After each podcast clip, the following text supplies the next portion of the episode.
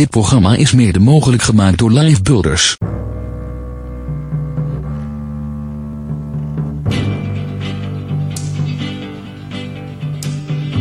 Nobody knows the trouble that I've seen. Nobody knows my sorrow. Nobody knows the trouble that I've seen. Glory, hallelujah. Waarom in Jezus' naam Jezus? Mijn naam is Frederik de Groot, dit is Radio Bontekoe. En tegenover mij zit echt een heel bijzonder iemand, een bijzondere gast. En ik hoop dat ik het goed zeg, erekapelaan. De heer Paul Hamans. En hij knikt lichtelijk nee. Erekapelaan, dat is waarschijnlijk niet de titel, is een eretitel. Maar erekapelaan zit ik er erg ver naast. Ja, kijk, ik, eh, mijn knikken eh, slaat eigenlijk minder op de term dan eh, op de inhoud ervan. Een erekaplaan is iemand die door de paus op een of andere manier geëerd is. En ehm, dat is voor waardering voor het werk. Ehm, ik ehm, ben dat geworden in 2011, bij verrassing. En toen dacht ik, ik ga naar Rome en ga de paus ook proberen te bedanken daarvoor. Dus, en dat lukte mij ook via via. En ik zei tegen paus Benedictus, heilige vader, ik kom u bedanken omdat u mij Erikeplaan gemaakt hebt. En ik dacht, nu zegt hij, ach, daar weet ik niks van, dat hebben anderen gedaan. Maar hij zei, dat had u al lang eerder verdiend. Ja, en dat, eh, dat vond ik wel heel verrassend. Hij eh, kent de priesteropleiding waaraan ik lesgeef in de Rolduc in Limburg. En eh, daarover hebben we toen verder gesproken. Ik was nou blij dat ik een broer mee, bij me had. Die kon toen de pauze ook een handje geven. Het was een heel, een heel korte, maar serene eh, bijeenkomst. En voor mij eigenlijk een verrassing, omdat ja, wie denkt dat, er, eh, dat die gauw Erikeplaan wordt. Dus in alle nederigheid moet ik erkennen dat eh, ik het misschien niet zo verdiend heb als Paus Benedictus het wel gedacht had. En, en in welke taal converseren jullie op zo'n moment? Eh, met Paus Benedictus eh, kon je goed Duits spreken, hij was een Duitser. Mhm. En eh, ja, ik ben van uit het grensgebied, ik ben met Duits opgegroeid. Mhm. Als kleine jongen had mijn opa als eerste in de familie een tv en die had altijd de Duitse tv-zenders erop. En dat wisten wij helemaal niet als kinderen, dus wij luisterden daarnaar. En verstonden het Nederlands natuurlijk net zo min helemaal als dat Duits helemaal. En zo groei je daar dan in. En in de studie, ik heb zelf twee, drie jaar in Duitsland gestudeerd. Eh, in de studie eh, kom je natuurlijk ook heel wat Duitse literatuur tegen en eh, dan groei je daar wel in. Ja. Nee, dat valt wel mee. Ik ben ooit eh, op het idee gekomen om een radioprogramma te maken. Waarom in Jezus' naam Jezus? Een beetje gewaagde titel. Misschien zelfs een beetje plat ergens. En toch, waarom in uw geval? Wat is de betekenis van Jezus? Waarom, laat ik het anders uitdrukken, waarom niet Boeddha? Waarom niet een dieet? Waarom niet een stukje hardlopen? Of waarom niet filosofie en daar je geluk in en uitvinden? Of eh, wat is de betekenis voor u persoonlijk van de figuur van Jezus? Waarom? Ik ben natuurlijk katholiek opgevoed. Dat is de eerste stap geweest, denk ik. Ehm, maar in de opvoeding is er meer nodig. Er is niet alleen nodig dat je Jezus leert kennen en het geloof leert kennen, maar daar is ook nodig dat je op een gegeven moment ziet, maar Jezus bestaat echt. En hij is er en hij gaat met mij mee en hij leeft met mij mee. Ik ben van mening dat we catechese, dat we catechese moeten geven en dat we het geloof moeten eh, doorgeven en dat we in de Heilige Schrift in de Bijbel moeten lezen. Maar ook moeten we zelf een keuze maken. En die keuze maak je als je ziet, Jezus is er echt, hij leeft echt. Hij heeft niet alleen in het verleden bestaan, maar hij is er nu als een vriend die met mij door het leven gaat. En die eh, dat inzicht, dat gevoel, dat geloof, dat maakt van Jezus een levensgezel waarmee ik denk dat je in alle omstandigheden van het leven eh, ja, waarop je je kunt vertrouwen, waarop je kunt vertrouwen. Ehm, er zijn natuurlijk altijd ook tegenvallers in het bestaan. Ik, eh, eh, wij lazen laatst op zondag in de kerk het evangelie, het Johannes-evangelie over de blindgeborene. Waar eh, dan mensen aan Jezus vragen, wie heeft er gezondigd? Hij of zijn ouders? Dat eh, is een vraag waarmee ik zo niet zou leven.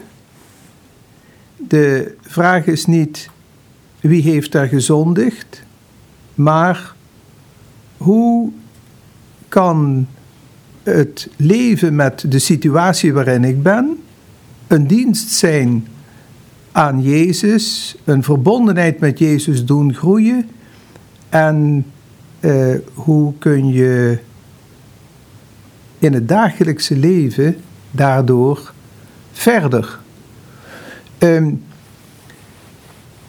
vraag niet waaraan heb ik het verdiend. Hè? Ben ik, eh, ben, eh, waarom ben ik blind geboren? Vraag niet waaraan heb ik het verdiend. Maar hoe kan ik God en de mensen dienen met wat mij overkomt?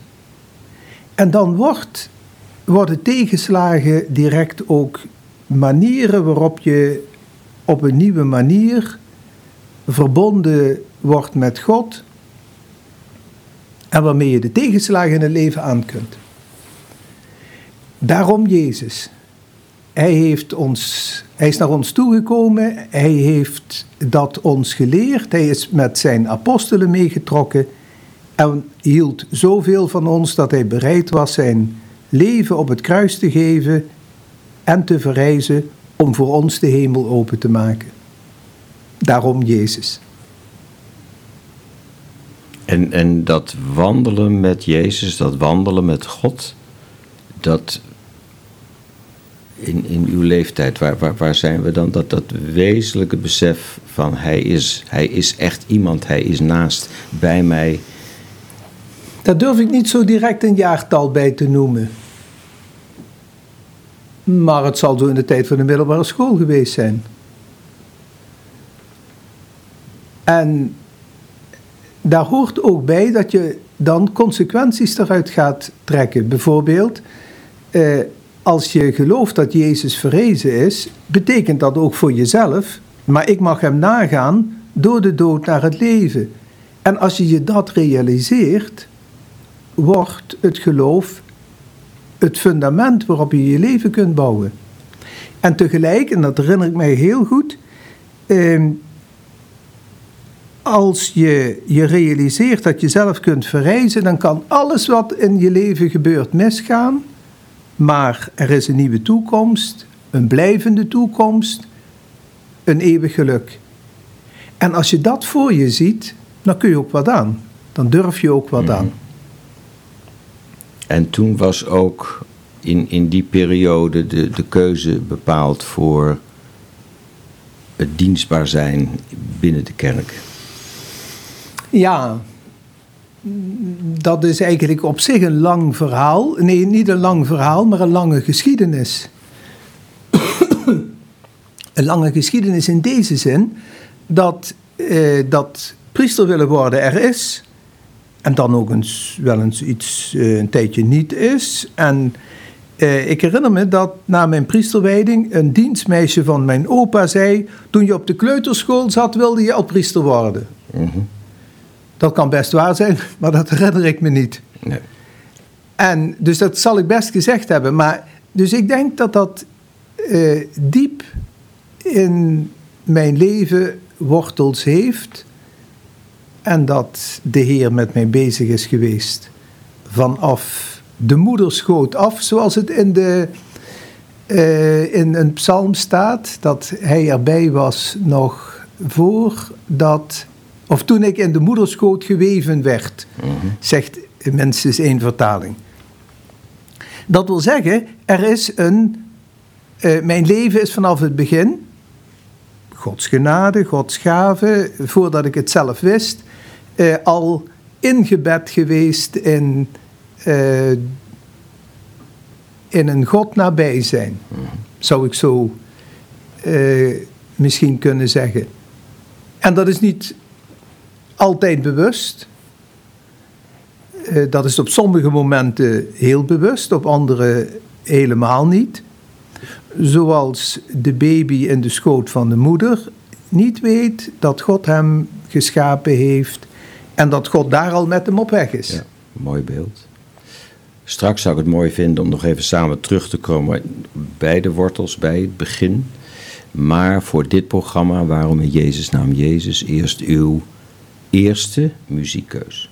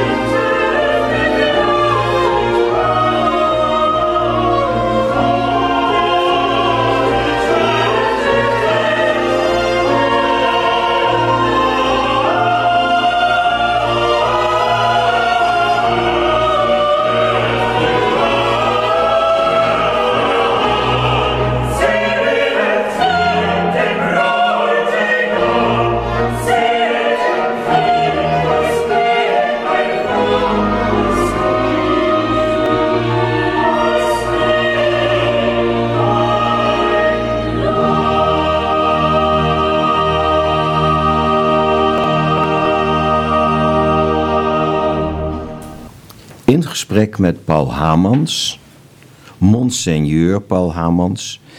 Je hebt iets verteld over het geweven worden in de moederschoot, de jeugd, voor het beeld, vader en moeder. eh, was, was daar een, een groot gezin? Een, Ja, ik ben, eh, mijn vader was twee keer getrouwd en uit het eerste huwelijk had hij vijf kinderen. En daarna trouwde hij met mijn moeder en die kregen nog eens acht kinderen. Dus ik ben uit een groot gezin eh, waarbij ik de vijfde ben van de kinderen van mijn moeder en de tiende in het grote geheel. zo. Dus ik ben niet de, ehm, laten we zeggen, niet de verwende jongste, Mhm, nog de voorbeeldige oudste, mhm. maar eh, ik zit er zo tussenin dat ik mij eigenlijk voor mijn gevoel me altijd vrij heb kunnen ontwikkelen. Mhm. Ik heb helemaal niet het idee dat daar, eh, dat daar zo heel veel moest. Ik heb wel altijd geleefd met het idee dat er grote vrijheid in ons gezin was. Mhm. Ja, dat, eh, of dat aan het aantal kinderen lag, of eh, goed, het was ook een zakengezin, dus daar, daar ging natuurlijk veel tijd in zitten. Maar ik herinner mij als kind wel dat ik, dat ik ja, van die vrijheid kon genieten. En, en je vader had een eigen zaak, We hadden een slagerij, slagerij. ja. slagerijen of één slagerij? Eén slagerij met eh, nog wat toeleveringswerk. Mhm. Dus eh, de- vee, eh, met name rundvee en, en eh weien en zoiets. Maar ook zelf in de winkel gestaan als kind? Of, Nee, in de winkel heb ik eigenlijk nooit gestaan, maar wel vlees rondgebracht. Mhm. Dus men, eh, men bestelde per telefoon en dan eh, gingen wij dat eh, in de morgen brengen, ergens tussen 9 en, en half 12 of zo. Ja, en, en je moeder was dan ook met, met de zaak verbonden? Of was dat nog de tijd van het gezin? En dus ook heel veel kinderen natuurlijk. ja dus mijn moeder eh, heeft in de zaak gestaan al vanaf haar veertiende jaar, toen ze nog niet getrouwd was.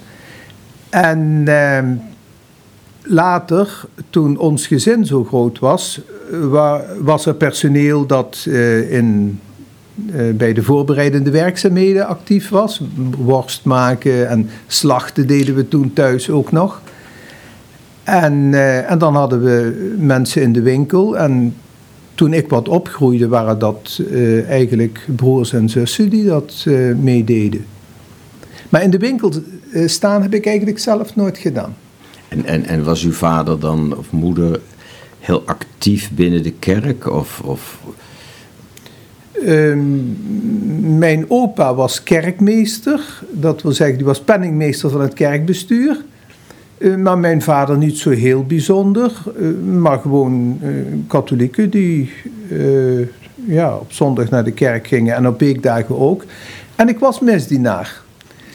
Met, ik denk dat zeker twee andere broers ook nog misdienaar waren. Nou ja, dat betekende dat we s'morgens de mis gingen dienen. En dan thuis kwamen ontbeten en dan naar school gingen. Mhm. En daar zat nog iets, eh, iets anders aan vast. Namelijk, eh huwelijken en begrafenissen die vonden altijd onder schooltijd plaats. En eh, dan was het eh, fijn om met een grote regelmaat begrafenissen en huwelijken te dienen. En ik moet eerlijk zeggen, bij huwelijken lukte dat niet zo altijd, maar bij begrafenissen wel. Dan wist ik het wel zo te draaien dat ik nog wel een kwartiertje naar school toe moest, of misschien ook wel een half uur. Maar op het einde van de mis en na de begrafenis, dan was het toch te laat en loonde het de moeite niet meer om nog naar school te gaan. En, eh, maar ik heb het later allemaal moeten inhalen hoor. Mhm. Dus het is niet zo dat je er langs komt. Ja, ik heb daar trouwens nooit, nooit verder nadeel van ondervonden. Maar eh, ik herinner me nog wel dat dat ook wel tot de eh, positieve elementen hoorde. En eh, ik heb tal van huwelijken. we- we- Wij waren met wel dertig misdienaars in onze parochie. Ehm, eh, er waren vele huwelijken heb ik ge, ehm. En daarbij werden de lezingen vaak gebruikt van het, Paulus uit de Efeziërsbrief. Voor mij is het huwelijk de band tussen man en vrouw als die tussen Christus en zijn kerk. En voordat ik dat begreep, eh, hoorde ik dat dus met een zekere regelmaat. Eh duurt dan nog een hele tijd voordat je dat echt beter gaat begrijpen. Maar nu eh, begrijp ik dat als een, als een innige band, het, het bij elkaar horen van, de, van Jezus, van de Zoon van God en de mensen die in hem geloven. En dat eh, ja, is toch wel een zekere verrijking, moet ik zeggen. Ja, en bij de begrafenissen eh, gingen we dus altijd mee naar het kerkhof toe. En eh, ja, daar herinner ik me de droefheid van het afscheid. Eh, er werden wat beden- gebeden gedaan in het Latijn, daar verstond ik niks van. Daar heb ik verder geen. En er werd ook wat bij gezongen. Want we gingen altijd met de pastoor en een zanger en twee misdienaars naar het kerkhof toe. Met een taxi, notabene. Ja, want dat kerkhof lag niet naast de kerk. Ja, en dan verder als, eh, als hadden wij eh, in de Goede Week, de week voor Pasen, gingen we langs de deuren een bijdrage voor de misdienaars vragen. Ehm, soms, in oorsprong waren dat eieren, omdat het Pasen ging worden waarschijnlijk. Maar later eh, kregen we daar ook gewoon geld. En dat verdeelden we dan onder elkaar. Of, of eh, nog later werd dat aan een missionaarsreisje besteed. Dus het heeft zeker ook sociale elementen in en rondom de kerk. Eh, ook de koster meehelpen met, met een of andere activiteiten. Dingen die in de kerk gedaan moesten worden. Op een gegeven moment kregen we een nieuwe koster die nog erg jong was en die moest in militaire dienst. En toen werd ik gevraagd om hem te vervangen. Dat heb ik een, anderhalf jaar of zo gedaan in de tijd dat ik op de middelbare school zat. En ja, eh, ik heb me dat toen niet zo gerealiseerd, maar dat is ook een manier van dicht bij Jezus zijn. De, de, als het ware, vaste plaats geven van Jezus in je leven. Eh, niet geen grote meditaties of, of, eh, of zelf lezen in de Heilige Schrift. De dingen klaarmaken voor de dagelijkse Eucharistieviering. De klok luiden, eh, de geluidsinstallatie aanzetten, de eh, water en wijn klaarzetten enzovoort. En bij de katholieken was dat dus eh, ja, dagelijks. Is nog steeds dagelijks. Ik doe, ik doe iedere dag de mis. En ik ben in 1979 gewijd. En ik moet tot mijn schande bekennen dat ik dat al twee keer niet heb kunnen doen. Eén keer toen ik in het ziekenhuis lag en één keer omdat ik in een gemeenschap onderweg was, waardoor ik niet, ehm, ja, daartoe niet in staat was. De keuze voor het priesterschap, was dat binnen het gezin? Was dat, is dat bijzonder? Wordt dat gevierd? Of is dat een schok? Of is dat merkwaardig? Of is dat uitzinnig? Of... Maar het is natuurlijk een enorme stap. Ja, de keuze voor het priesterschap, dat is een moment waarop je zegt, ik wil priester worden. En de reacties krijg je dan van degene tegen wie je dat zegt. Ik zei dat tegen mijn moeder, ik heb dat tegen anderen gezegd, eh, vertelde men natuurlijk ook door aan elkaar. En op een gegeven moment, ja, moest dat boter bij de vis, dan, dan had je de middelbare school af en dan ging je doorstuderen. Ja. En, Maar uw eh, vader, hoe, hoe- dat was zijn reactie? Ja, die, daar herinner Was dat ik een persoonlijk gesprek van man tot man? Zeggen papa, Nee, nee, vader, ik nee. word... Nee, nee, nee. Die heeft, dat, die heeft dat denk ik van mijn moeder gehoord. Ja, denk ik. Ik herinner me daar geen reacties op. Nee. En trouwens van broers en zussen ook niet zo hoor. Op de een of andere manier past dat in het grote geheel van een, van een eh, toen nog gewoon katholieke samenleving. Hè? Mhm. En eh, nou ja, ik begon aan de priesteropleiding.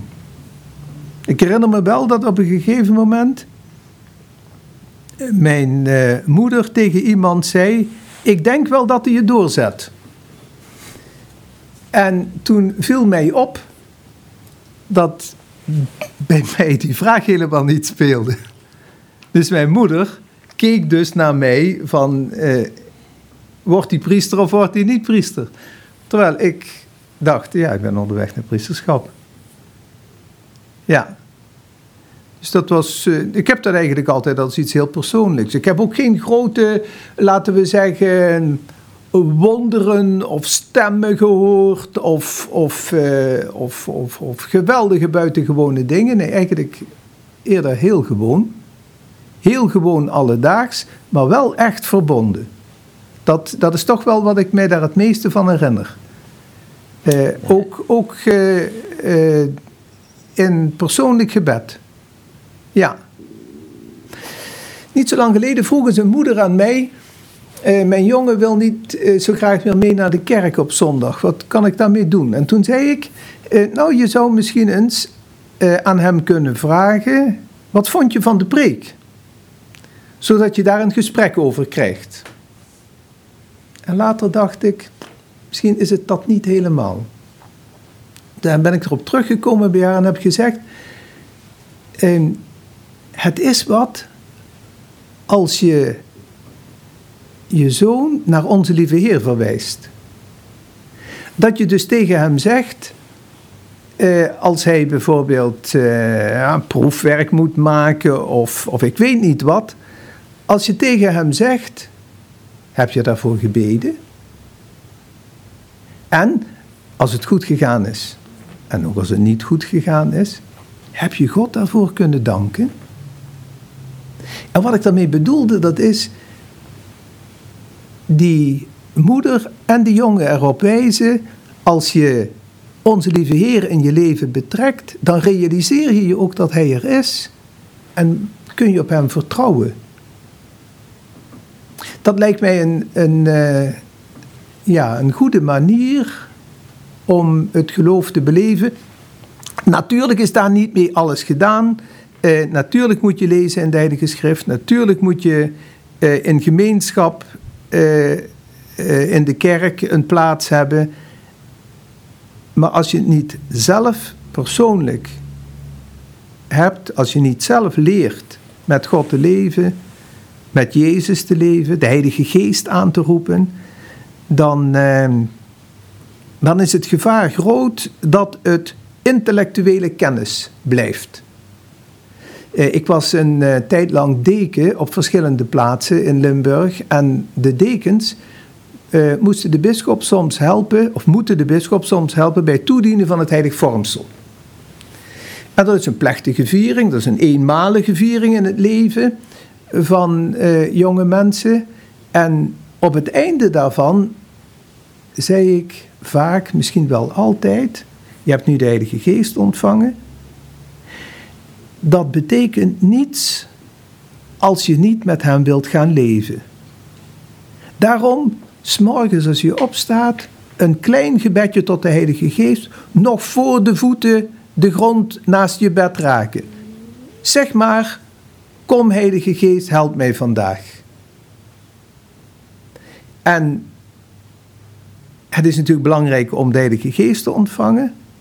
Maar als Hij een doodkapitaal in je leven blijft, dan moet er meer, eh, dan kan er vooruitgang gemaakt worden door je te realiseren dat Hij er is en dat Hij de gezonde helper is die ons de weg wil wijzen en kan wijzen.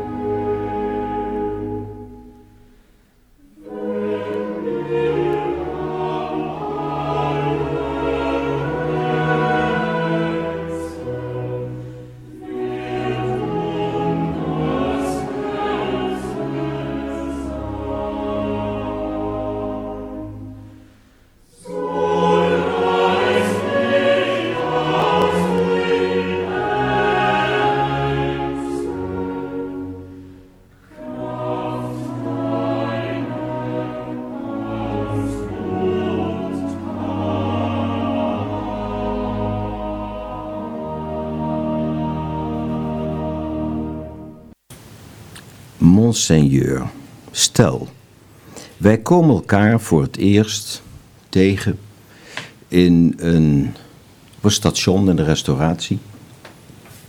En ik ben een man van een jaar of 55. Drink veel, ongelukkig, net gescheiden. En we komen elkaar tegen, drinken een kop koffie. En u ziet een kans om mij enigszins te bemoedigen of zelfs naar Jezus te verwijzen. Zou dat kunnen? En zo ja. Wat zou u dan in zo'n geval. Is een man ergens uit het noorden van Nederland. Ongelukkig. En dan komt een gesprek. We zitten allebei te wachten op een trein die niet komt. En er is een, een vraag, er is een man met een gevoel van onbehagen.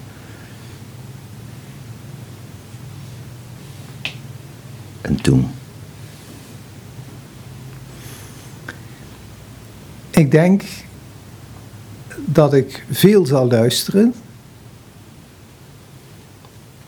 En alles rustig zal laten vertellen. Dat ik het gevoel wil overbrengen dat iemand er mag zijn met zijn zorgen. En over het geloof zal zeggen. Zoveel dat er één stap in de goede richting gezet wordt. Dus niet ineens eh, alle. En ik zou verder getuigenis afleggen van de hoop die in mij leeft. Eh, wat ik doe als ik in zorgen of problemen zit. En, en dat vind ik voldoende verkondiging om iemand een stapje verder te laten gaan.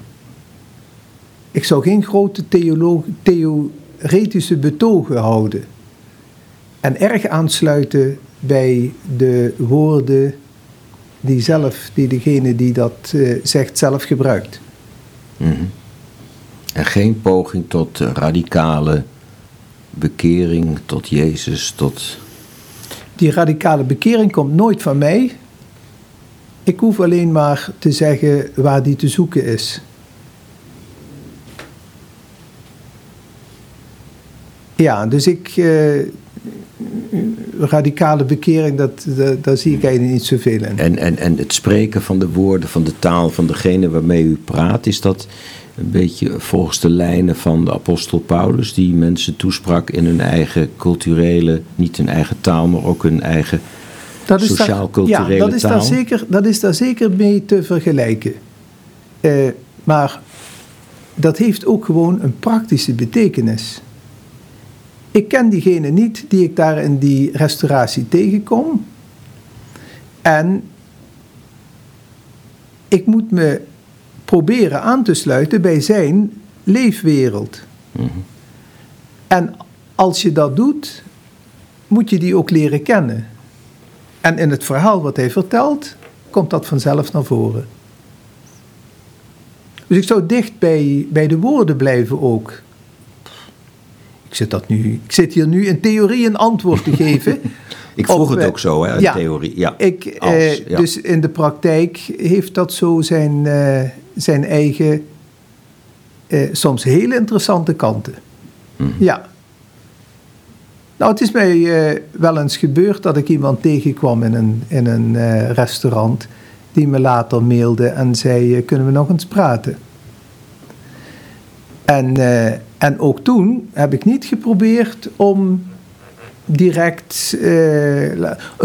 om hem over te halen om te gaan geloven.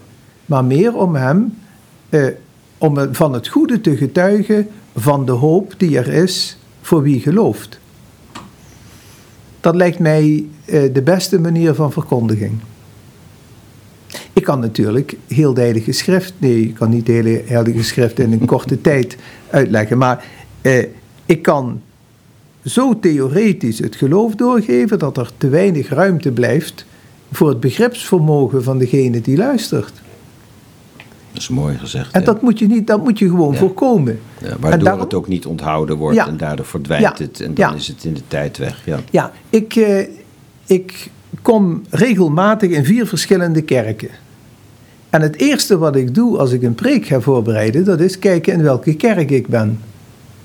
Dat maakt namelijk verschil welke mensen dat daar zijn. En natuurlijk weet ik niet wie er op zondag naar de kerk komt. Maar ik heb een gevoel bij die parochie. En eh, kijk, als je, als je een kindermis doet, dan moet je. Dan is het zinvol om bijvoorbeeld een kruisteken uit te leggen. Of, of, of heel voor de hand liggende dingen. Of iets te zeggen over, over eh, een avondgebed of zoiets. Hè? Maar dat moet je natuurlijk niet doen als je een mis voor bejaarden gaat doen. Hè? Daar, daar zijn andere zorgen. En dat, dat betekent dus, er is de waarheid van het geloof van het een, op het ene moment. Maar dat moet je proberen te vertalen naar degene die luistert. En dat komt bij de een beter aan dan bij de ander. En dat heeft iets met omstandigheden te maken, met ontvankelijkheid te maken. En altijd moet de Heilige Geest het uitgestrooide zaad met zijn dauw doen opengaan. Dus enerzijds is dat activiteit van de mens en anderzijds is dat, de ga, is dat een gave gods. Ja. En daar gaat de tijd ook weer overheen om dat zaadje eventueel te laten, dat doodkapitaal Ja. kapitaal te laten worden. Ja. Zeg ik het zo goed? Ja, soms, eh, soms denk ik wel eens eh, in, in gesprekken met mensen, daar heeft hij nu niks aan. Maar ik hoop dat hij er later nog eens over nadenkt. Hmm. En soms denk ik wel eens, als deze meneer of deze mevrouw op het sterfbed hieraan denkt, maakt die kans tot bekering. Daar ben ik niet bij, dat weet ik niet. Misschien ben ik er wel bij. Maar onze lieve Heer werkt zoals Hij dat wil. En ik hoor daar een eh, rol in te spelen, omdat het mijn roeping is, omdat het mijn zending is, omdat ik daartoe gewijd ben. En ik wil het ook graag. Maar het, eigenlijke, dat eh, komt van Hem. Waarom is het voor mensen zo moeilijk om te wandelen met God? Wat houdt ons tegen? Want u zegt het zo simpel, zo mooi.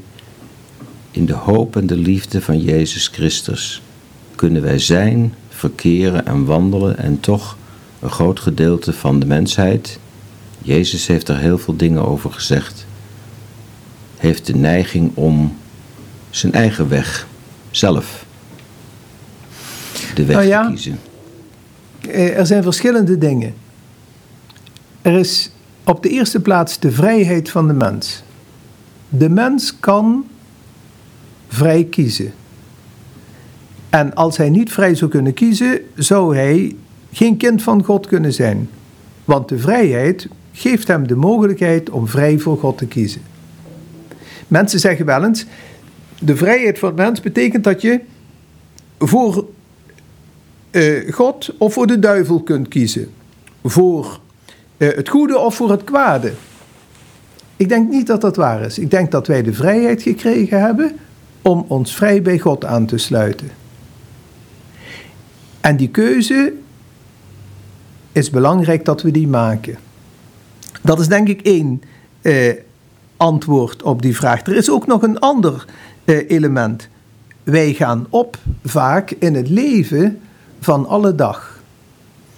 Eh, dat zijn eh, de zorgen van het gezin en de hypotheek die afbetaald moet worden en het werk, het houden van het werk of het verliezen van het werk. Eh, en al, allerlei zaken eh, waar onze aandacht naartoe gaat. En ook daarom vrees ik dat God wel eens tekort komt. Dat mensen een beetje opgesloten zijn in het alledaagse. Terwijl ik, terwijl ik juist meen, het is van belang om God in het alledaagse uit te nodigen.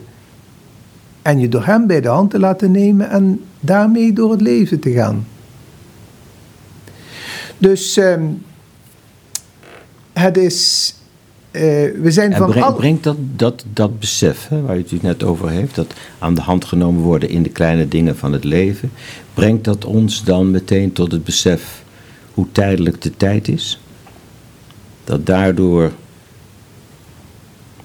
de stap voorbij de tijd zichtbaar wordt, doordat we ons bij de hand laten nemen? Is dat wat de geest ook tegelijkertijd dan doet? Ik, ik denk dat er een leven na de dood is, maar er is ook voor de dood een leven met God. En dat in het leven voor de dood door God bij de hand genomen worden en door God, met God door het leven gaan, dat is een vanzelfsprekende manier van op weg zijn naar het eeuwig leven. En daarom meen ik dat, eh, en dat denk ik dat door het hele aardse bestaan heen gaat. Hè? Mhm. Dus voor mij, maar misschien is dat voor mij als celibatair priester ook wel wat anders. Voor mij is het leven met Christus niet een scheiding met het werk wat ik moet doen. Dat is één geheel. Ja. Ja. En, en ik denk dat je daar niet priester voor hoeft te zijn. Dat kun je. Dus het gelovig zijn betekent juist met, in relatie met God door het leven gaan. Maar daarom, daarom, daarom zei ik, of vroeg ik, dat besef is al een relativering van de tijd op zich. Want we hebben de neiging als mensen om te zeggen, oh de tijd en de tijd, alles is belangrijk, wat nu, elk detail is belangrijk en ikke, ikke, ikke. Doordat we gaan voelen dat we in de, in de kleine dingen met God mogen wandelen, dat dat al het begin is van de tijd relatief gezien tot het ander. Ja. Dus, dus het woordje relatief bevalt mij niet zo. Mhm. Ik zou eerder gerelateerd aan willen zeggen. Eh, in verband met. Ja. Want eh, ik relativeer het leven helemaal niet. Ik vind het leven juist de plaats waarin het aardse bestaan samen met God geleid kan worden. Ehm, het is voor mij eh, geen probleem om feest te vieren en bedroefd te zijn, maar altijd in het kader van het geloof. Dus, eh, dus ik heb niks negatief, geen negatieve gevoelens bij, bij het alledaagse leven. Maar ik voeg er iets aan toe, namelijk dat dat niet iets is los van God. Mooi. U hebt een, eh, een heel bijzonder werk geschreven, Geschiedenis van de Katholieke Kerk. En ik heb geprobeerd daar een groot gedeelte van te begrijpen, te belezen, te zien en te kijken. En onder andere gaat dat over hoe de Rooms-Katholieke Kerk kijkt tegen de evangelische beweging, tegen de Reformatie, tegen Luther.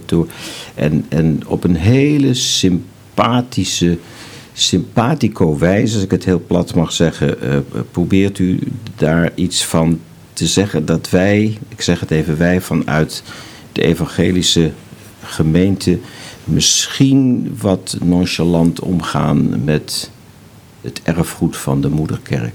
Van het, is, is- dat, ik, kunt u daar iets over zeggen waar, waar daar een, een... Ja, dus deze termen komt hij in mijn boeken niet tegen. Nee, dat weet ik. Nee. Dat is mijn samenvatting. Dat Ja. zegt meer over mij dan over het boek, dat weet ik. Ja, ja. Eh, eh, kijk, ik heb vele jaren al kerkgeschiedenis onderricht. En beschouw dat als misschien een beetje in het verlengde van wat ik zojuist zeg over het leven van een mens. De gemeenschap van Jezus Christus gaat door twintig eeuwen heen. En komt door de eeuwen heen allerlei eh, fijne en minder fijne dingen tegen. En wat ik daar als constante in zie, dat is de openbaring, de Heilige Schrift, de Bijbel, Jezus en zijn verkondiging, het Oude Testament. Dat is de boodschap waarmee Jezus de apostelen op weg stuurde.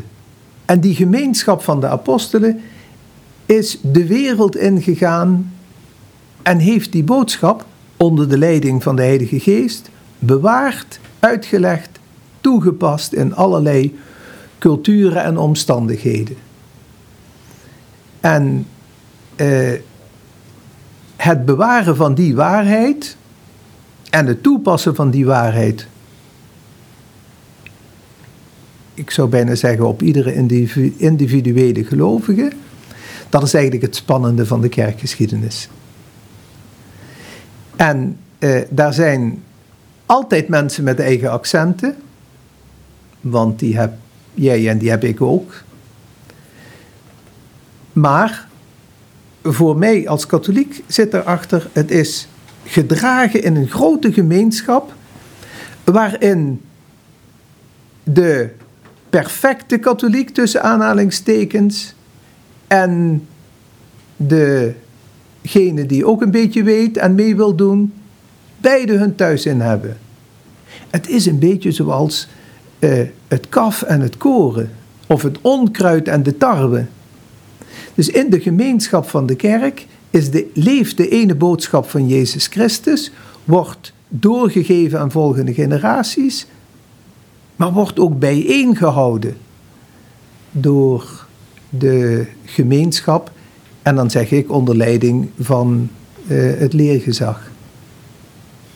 En het goede daarvan is dat iedereen op zijn eigen niveau de weg kan gaan naar de overgang van de dood naar het leven.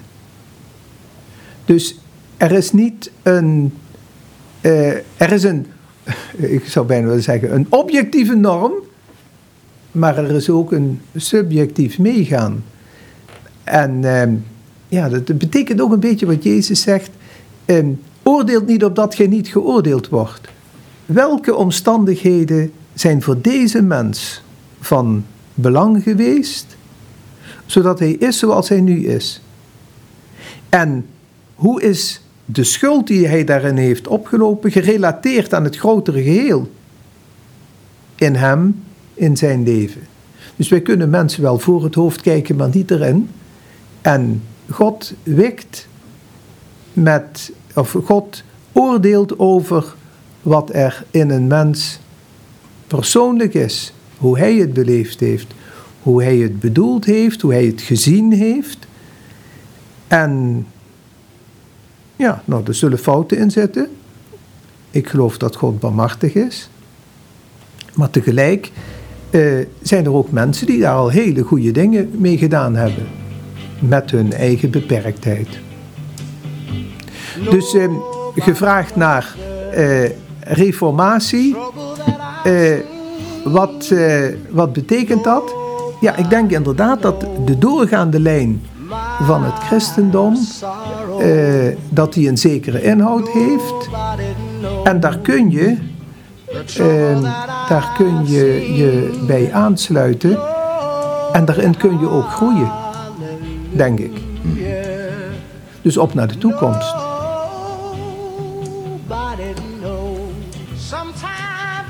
In gesprek met Monseigneur Paul Hamans. Dit programma is mede mogelijk gemaakt door Live Builders. Nobody knows the trouble that I've seen. Nobody knows my sorrow. Nobody knows the trouble that I've seen. Glory, hallelujah. Nobody knows the trouble that I've seen. Nobody knows my my sorrow. Nobody knows the trouble that I've seen. Glory, ha, glory, hallelujah. Sometimes I'm up and sometimes I'm down. Oh. Yes, Lord. You know, sometimes I'm almost to the ground. Oh, no, yes, Lord. Still,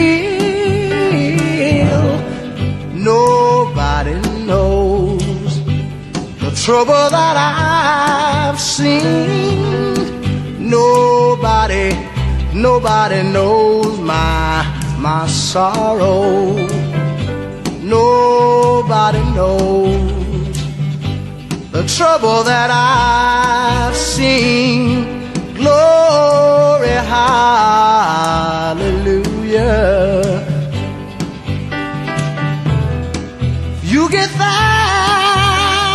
Before I do. Oh, oh yes, Lord. Don't forget to tell all my friends I'm coming to. Oh, oh, oh no, yes, Lord. Still,